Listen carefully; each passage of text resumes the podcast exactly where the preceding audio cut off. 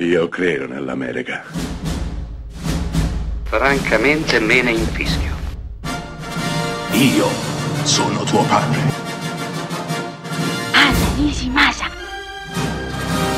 Rimetta a posto la candela. Rosa bella. Chi lo avrebbe mai detto nel 1982 che Ted Kotcheff, solido professionista dietro la macchina da presa, avrebbe creato un'icona, un qualche cosa che sarebbe rimasto per sempre. Senza tanti giri di parole, sto parlando di Rambo, interpretato da Sylvester Stallone. Rambo è una delle due figure iconiche interpretate da Sylvester Stallone. Rocky da una parte, Rambo è il suo contraltare. Il primo film in assoluto è il migliore e di questo oggi parliamo. John Rambo è un reduce del Vietnam.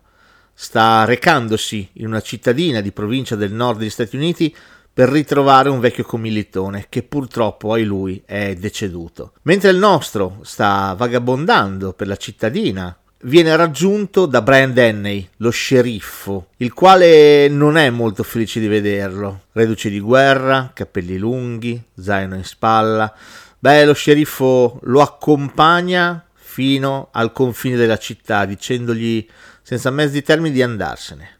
Il nostro ovviamente non rispetterà l'ordine e quindi verrà vessato dalla polizia, verrà catturato e verrà in qualche modo umiliato e torturato. Questa cosa sarà per John Rambo eh, rivivere ciò che ha vissuto in Vietnam e quindi si nasconderà sulle montagne e inizierà a dar guerra non solo alla polizia locale ma anche alla Guardia Nazionale. Detto così, Rambo sembra il solito film d'azione, ma in realtà a ben guardare dentro ha molto, molto di più. John Rambo incarna il lato oscuro del Vietnam, incarna quei ragazzi che tornati a casa quando il vento era cambiato si sono visti tradire dal paese che li aveva mandati in guerra. Non solo, tornavano da sconfitti, non da vincitori, e quindi doppiamente umiliati.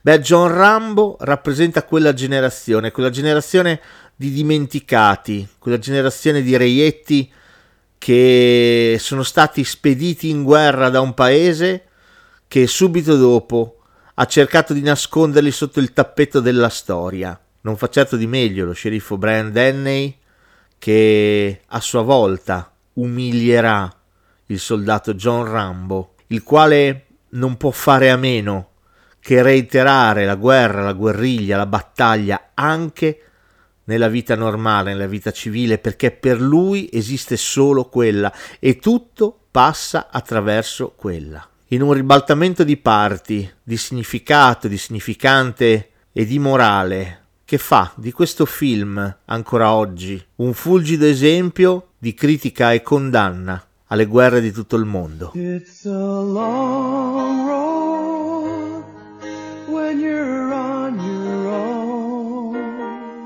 and it hurts when they tear your dreams apart.